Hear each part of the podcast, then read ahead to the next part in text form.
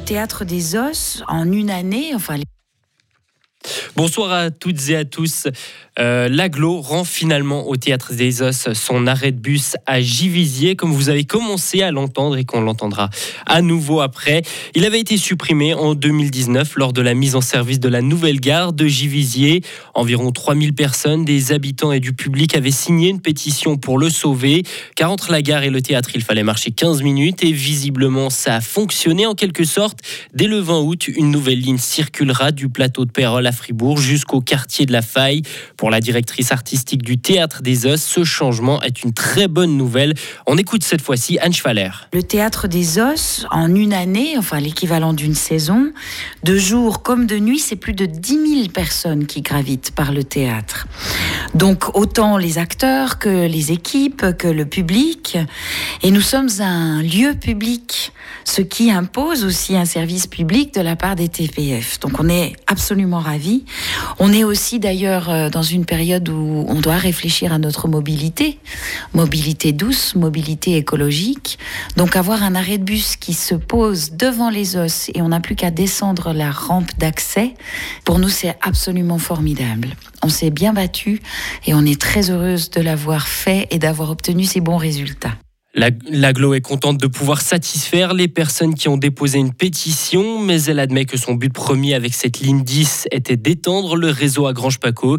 Félicien Frossard, secrétaire général de l'agglomération de Fribourg. Au moment de créer la, la nouvelle ligne 10, s'est posé la question de son terminus. On avait en gros deux possibilités, soit de un terminus sur euh, la route Jossifert, qui est déjà desservie par la ligne 9 et la ligne 3, ou alors de le faire terminer cette ligne de bus au, au, nord des voies de chemin de fer au niveau du théâtre des Os. Il nous a semblé plus pertinent de le faire ainsi. Disons que c'est une opportunité qu'on a saisie et qui, de manière assez heureuse, répond aussi aux, attentes qui avaient été exprimées par les habitants de, ce secteur de la faille, qui bénéficie toujours naturellement de la gare de Givisier CFF, qui est aussi à, à disposition et qui constitue un hub dans ce secteur-là de l'agglomération, avec toutes les lignes de bus qui passent. La cadence entre le plateau de Pérol et Grange-Paco passera de 30 à 15 minutes grâce à cette nouvelle ligne. Elle aura la couleur violette. La Suisse reste particulièrement vulnérable au blanchiment d'argent. C'est un constat de Transparency International qui relève dans un rapport publié aujourd'hui que de nombreuses transactions sont opaques. L'ONG demande la création d'un registre des bénéficiaires effectifs pour savoir à qui profitent véritablement les entreprises, les sociétés et les trusts. Transparency milite pour un registre officiel, central et accessible, comme il en existe déjà dans la plupart des pays européens. Martin Hilti, directeur de Transparency Suisse. Depuis 2015 déjà, l'Union européenne demande des États membres d'établir des tels registres centrales et dans la pratique, ça fonctionne très bien. Transparence internationale a par exemple, grâce à l'accès à ces documents, parce que les registres dans l'Union européenne sont publics, a pu dévoiler des cas de corruption et de blanchiment d'argent. Le Conseil fédéral mettra bientôt en consultation un projet de registre des bénéficiaires effectifs. Transparency demande qu'il intègre toutes les personnes morales et constructions juridiques à risque et qu'il soit accessible aux ONG et aux médias. Vladimir Poutine met fin à des accords fiscaux mais ne le prévient pas de manière officielle. Berne a indiqué n'avoir pas été notifié par les voies diplomatiques habituelles.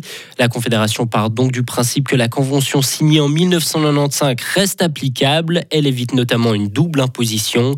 Une trentaine de pays sont dans la même situation que la Suisse. La Pologne, va renforcer sa frontière orientale avec le Bélarus. 2000 soldats supplémentaires vont y être déployés. Ce choix du gouvernement fait suite à une demande des gardes frontières qui enregistrent un nombre record de tentatives de passage. Varsovie accuse Minsk et Moscou d'orchestrer un nouvel afflux de migrants dans l'Union européenne en passant par la Pologne afin de déstabiliser la région. De plus, le groupe Wagner stationné au Bélarus se montrerait de plus en plus belliqueux. Un incendie a détruit un gîte qui accueillait des personnes en situation de handicap en France, en Alsace.